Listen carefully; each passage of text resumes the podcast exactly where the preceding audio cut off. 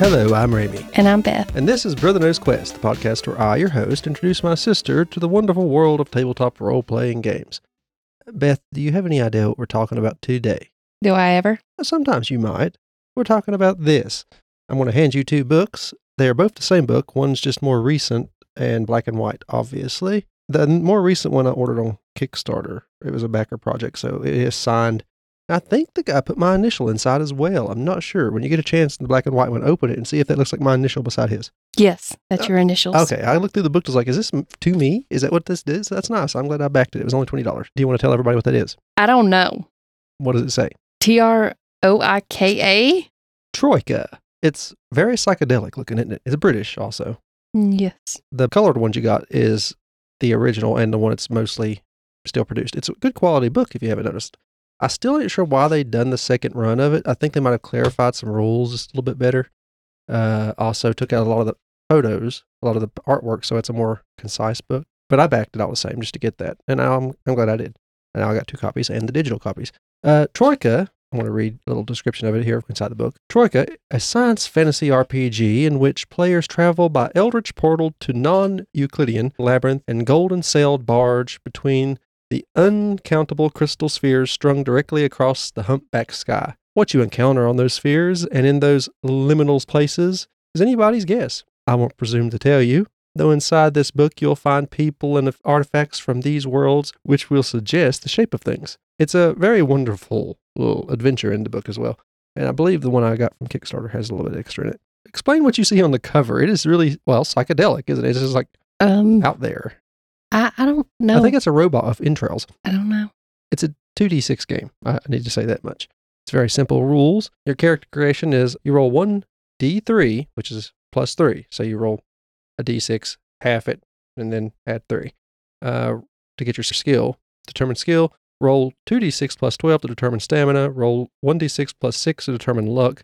Record uh, baseline possessions that everyone has, which is 2d6 silver pence, a knife, a lantern, a flask of oil, a rucksack, and six provisions, and roll 6d6, which is two sixes, on a background table, which uh, also gives you more possessions. It also, the backgrounds are the reason I'm bringing this up because it literally says the setting is kind of vague and it leaves you a lot for you to interpret yourself. There is some artifacts in the book that you could read on about. It gives you more idea about the world itself. Think of a, a, area where a lot of different dimensions meet. I guess is the best way to put it. So you come across a whole lot of different well people you could play as, the things you could play as. Backgrounds are everything your character was before you get a hold of them. That's how the book puts it. And it also gives you rules for making your own backgrounds since they're so out there, which is nice. Any type of game gives you an option to make your own backgrounds and stuff. Mm-hmm. Now, it starts off at 11, the backgrounds do, because you roll, uh, like I said, a 66 to get the backgrounds, and then it goes up to 66 because you can't roll under 11 on 2d6. Well, two ones. If I would recommend you start on the page five, maybe, or a little bit before five, it'll start with the backgrounds. There's some interesting ones you can look through. I'm going to mention a few of them, actually. You get the burglar, which is a standard kind of thing you find in an RPG. The art that come with it is great. As a second story man, you often have cause to wonder. Enemies come naturally from both sides of the law, and it pays to keep ahead of the trouble. Your possessions are a crossbow, 18 bolts, a roll of lockpicks, grappling hook. Your advanced skills are sneak, lock, awareness, climb, trapping, knife fighting, crossbows. Uh, you may test your luck, which this game does have a luck skill, to find and get in with the local criminal underbelly if one exists. Let's say that was kind of standard. Another background, if you roll a 15 on your 2d6, a chaos champion, which shows this person, a woman, I believe, sitting and holding a massive hammer, a hammer that's as tall as they are. So you're a champion of chaos. But the description says you no longer don the spiked brass armor, but you still have the ear of your chaos patron. They're happy for you to experiment with not plunging your world into disorder and ultimately darkness, but the door is always open. Your possessions are ritual scars, a huge maul. So it wasn't a hammer, it's a maul, same kind of thing. Assortment of ragged armor, and a dream journal, which is almost full. Your special ability is name your patron. You may call upon your patron for aid once per day on 3d6. The GM will interpret their intervention. That's not something you come across as a normal background, is it? Have you ever heard, I'm a champion of chaos? I guess most D&D players are chaos. Mm-hmm. They Claviger. How do you like the art in the book so far? It is. It does give a very '70s British vibe, doesn't it? Yes. Yes. Um, The Keymasters wander the universe, fathoming the workings of all entryways. Though they're quite fascinated with simple chests and doors, they are most excited by metaphysical and metaphorical barriers. You might find small conclaves of Clavigers camped around the feet of a demon gate, or debating appropriate methods of attack or building obscure machines of entry. You're festooned with keys, which counts as armor to you. You have so many keys on you, you're just covered in armor. A distinguished sledgehammer, which works like a maul, and lockpicking tools. And you have a lot of skills like strength, trapping. You have the spell open. You can see through things of another spell you got called see through. Your train, your advanced skills also mauls and well locks. You have four locks on you, or you can use lock four skills. Now you also have dwarves. See that sounds like an interesting background, doesn't it? You are a short, hairy, belligerent, alcohol-dependent creature. The latter two may be linked, but you fight anyone who suggests as much. Since there are no dwarf women, men technically either, and no dwarf children or dwarf families, so you can fully commit yourself to the important dwarfy endeavors of creating fine art in unusual places. Your whole purpose is to travel around into different spheres of existence and uh, plop down new artworks for places nobody would expect it. You have a masonry hammer, a roll of artist supplies, um, sculpting is some of your advanced skills, fist fighting, wrestling, hammer fighting, painting, metalworking. Okay, they have a special ability. Dwarfs may eat gems and rare minerals as food replacements. In fact, you vastly prefer the taste of minerals to mundane food. As dwarfs are genderless, you're immune to all compulsions that play on a creature's desire for sex. You do not have sexual organs. Okay. Instead of urinating, you excrete through sweating, thus explaining your odor. Oh. Also, I didn't put it down in hmm. here, but if you roll like a 50, so I can't remember what it is, you become a badly built dwarf. Since dwarves are built out, of, they build themselves. A bit, uh, you know, a dwarf forget, and like, I'm just trying to for me to make another dwarf, and they'll build a dwarf because they're artists and they make things and they have no sex organs. They make them, them a new breed. They they they breed by making more of themselves by carving or something. Uh, there's a mouth, a badly made one you could roll. So I might be a dwarf, but you could also be a badly made dwarf. I don't know how it could get worse. Uh, number 24 is an exotic warrior. No one has heard of your homeland. Your habits are peculiar. Your clothes are outrageous. And in a land jaded to the outlandish and new, you still somehow manage to stand out, which is saying a lot because we have talked about some bizarre people. Yeah. Um, possessions a weird and wonderful weapon, strange clothes, an exciting accent that is considered a possession, a tea set, or three pocket gods, um, advanced skills, fighting in your weird weapon. Oh, you're only skilled at fighting in that with that one word weapon. The way Oh. they put that is weird. Number 26, fellow of the peerage of porters and basin fillers. Okay. Can you guess what their job is? Filling basins. Luggers are a servile group by nature, most often found in the service of others, weighed down by loads that would buckle a donkey. You take pride in this, so much so that everyday assignments of the guild cannot sate your desire to serve, causing you to venture out in search of a real challenge for such talented varlet. Uh, so, you have a wooden yoke as a possession, a bale hook, it works like a knife, and you're trained in hook fighting, and you're trained really well in strength. So you're just a porter. You are the luggage carrier. And the people who pour, you're just a servant. You like to serve, uh, which is perfect. I mean, I would love for somebody in my party to be that. On number 31, Beth, is a gremlin catcher. This one I thought of you when I got it. No matter what country, sphere, or abstract dimension you may find yourself in, be assured that gremlins will be there digging their warrens and bothering nice people willing to pay you a shiny penny to bash their little heads in. um, you have in your possessions 1d6 empty gremlin jars, a jar with a pissed off gremlin inside, a flap cap, a club, a sack, and a small but vicious dog. Oh. I know, right? I would do it just for the dog. Always got it on his head. Find him in the book. I'm pretty sure that's a. He's got the gremlin around his neck. what was it? Uh, the gremlin catcher. It's number 31 in the character sections. Backgrounds. Yep, there's a gremlin with a jar around his neck. No, that's a man with a gremlin in a jar around his neck.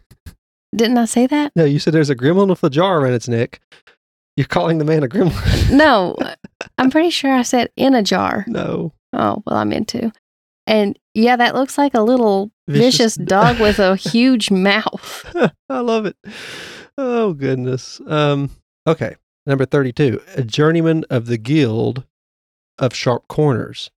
Can you guess what they might be good at? You are an assassin in training, graduated from fighting dummies and branding practice clients, freshly imbued with the license to ply your trade.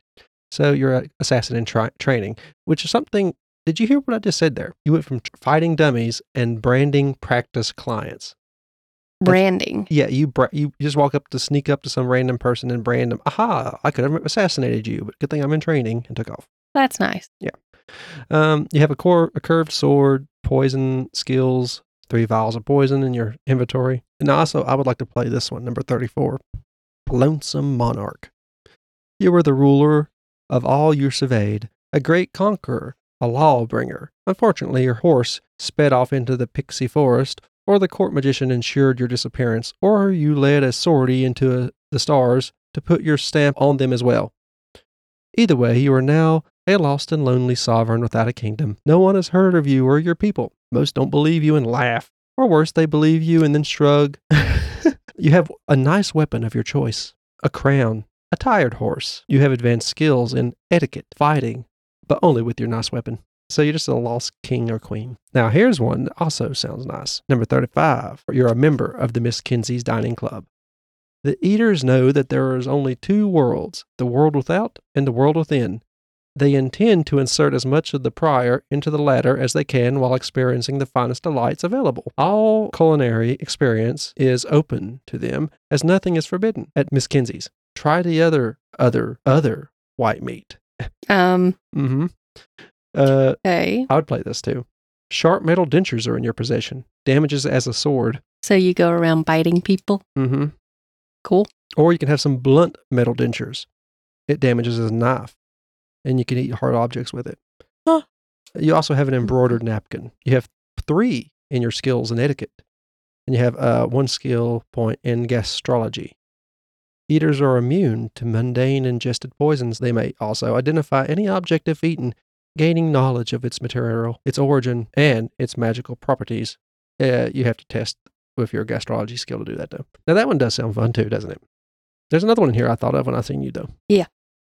Um, it's a parchment witch, number 42. I talk about this in sometimes with Dakota because I never forget it when I first heard about it. Parchment witch. Known for their smooth skin, midnight gatherings, and preternatural fear of rain and open flames, the parchment witches are long dead sorcerers who cannot give up the vanity of life. They cover themselves in perfect paper skin and patiently painted and immaculately folded imitation of life intended to hide ancient bones and gristle. In your possessions is a D6 roll of parchment, a vial of pigment and powders, a collection of brushes, I guess to paint the pigment and powder on with, Hmm. a sword cane. You also have two spell, your skills. You have two in the spells for the single spell protection from rain. You also have quench at two as well, which means you, I guess, put out fire. Um, your special abilities. You are undead and do not need to breathe or circulate your blood. You take double damage from silver weapons, though. So you're a dead person pretending to be a normal person by covering yourself in paper. But I guess that's why they're terrified of rain and fire. I'm not afraid of rain. No, but I do look. I like these. I like a lot of these. I'd love to play as a lot of these. I would like to play as a character who every time it started the drizzle, I scream and throw my hands up in the air and run as fast as I can. Or someone lit a candle near me, and so I do the same. It would just be fun to wildly overplay that. But I guess if I was made of paper, I would also do that. Wouldn't you not? I mean, Yeah. um, number 54, Fellow of the Sublime Society of Beefsteaks. Brawlers believe the application of might and a good beefsteak is the universal truth. Words have no power and can no more define the universe than they can build a house, lift a cup, or sear a steak. Might can. Really, they have thought a lot about this. A weapon of your choice. That's up to you. You have two kilograms of premium meat cuts, a waistcoat, a bottle of strong but fancy wine, and a small gridiron to cook your steak on. You're good at wrestling, fighting skills of your choice, swimming, climbing, running, fist fighting, and grilling. I could see Well- these in the uh. Mrs. Kinsey's dining club. oh, yeah, yeah, yeah. Okay. Yeah. So yeah, you could be a guy, just a big buff dude who really likes steaks. A thinking engine. Your eyes are dull ruby spheres. Your skin is hard and smooth like ivory, but brown and whorled like wood. You are clearly broken. You have no memory of your creation or purpose, and some days your white internal juices ooze thickly from cracks in your skin. You have a soldering iron, a detachable autonomous hand, or centurion body. Astrology is some good skills for you running, strength, cooking. You could have been a golden barge pilot traveling between the spheres. Uh, that's a good skill for you also. Special. You don't recover stamina by resting in the usual manner. Instead, you must spend a full rest period with a hot iron welding your skin back together like putty. So it is the science part of the science fantasy.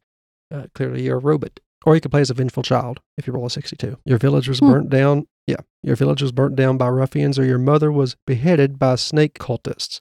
Your father was hung by a corrupt official. Either way, you took umbrage and entered the world with a chip on your shoulder and an oversized sword on the other. You have a hmm. too large sword. It's not magical, it's just sentimental, and you have a skill in vengeance. Now, this is the last one I want to read. It's number 65. It's a Yongardy lawyer. Okay, this is a lawyer I'm reading about here. Now, I don't know what they do in Longardi, but it does sound like an interesting place to practice law because down in Yongardy, they do things differently. They respect the law. Every day there is a queue outside the courts to get the seat to see the latest up and coming barrister defend their case with a merit of steel. The people follow the careers of their favorite solicitors, watch all their cases, collect their portraits, and sneak into the court after hours to dab the patches of blood on white handkerchiefs. In Yongardy, they love the law. You have a rapier and a puffy shirt and uh, lots of scars, or a longsword, a heavy armor, hammer, shield, or gargantuan shield at that. You do have a manual on Yongardy law, a barrister's wig, and you're good at fighting with your chosen weapon, etiquette, and healing. I do believe these lawyers are, Interesting. yes, which explains. So, law is determined by combat. And if you are a lawyer, you go into, but they still dress like British lawyers. Have you know what they look like, right? No, I've never seen a British law. You have the internet now. Google it right now. Look at uh, British lawyer What is attire. the difference between a British lawyer and a regular? Just look well, at I wouldn't say regular, but American lawyer. Look at it. oh, okay. So it's Imagine that going out to battle with a. so they still wear the wigs. Yeah, Why? Beth, it's tradition. I guess I don't. I'm not a British solicitor. How would I know? Okay. So when you've seen that farce of a trial Pirates of the Caribbean with all those wigs and stuff in London, that's that's pretty much what still happens. Apparently, Hmm. I, I probably not, but that'll give you an idea how weird this game can be. It's designed to be weird. Yeah. Uh, all there is is the rules now, which is kind of simple. You have your D6s. You get everything as a from a D3, a D6, a 66, or a D66, 666. It just depends on how you roll. You roll under for most things that are skills, uh, but in combat, you roll over against your opponent, 2d6s each. Uh, initiative is another cool thing about this game. Assign each character two tokens, like a bag of marbles of different colors. So you give each character gets two marbles of one color, so every player does. And then the enemy also has different color marbles. If you have eight lizard men, at the sample they give us eight lizard men with an initiative of two, you would add 16 of the same colored marble or token or whatever into a bag with the player's two tokens. And then one token by itself of a different color than all the rest of them. And that is the token that signifies the end of a round. You know how you go around in combat? Mhm. Okay. If that color comes out, the round's over, no matter who hasn't went yet or who how many times somebody else has went.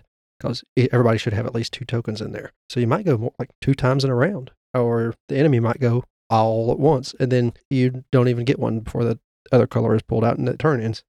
It's just weird how that works out, but I like it. It's, it keeps it simple. You just pull a color out, and whoever's color it is, it's their turn.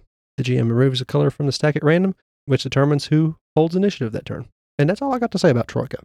Uh, this, it's, the rules are Mm. so simple. They're like just a couple of pages, really. The spells are in the back. I didn't go into those. The characters, the backgrounds for the characters are what's really important in this game because it is a beautiful world. The art itself, I bought it for the art and the uh, a couple of the backgrounds I really wanted to try out, but never have got a chance to. I watched some people play it online. Google it, YouTube it. I recommend it. Would you play this wacky game? Considering how simple the rules are once you get your. I like simple. Yeah, I do too. I prefer simple. I looked up the wigs thing. They do wear them for tradition, and it's also an insult if you don't. And it's also like supposed to be a sign of power and to tell the difference between who's a part of the court and who's not.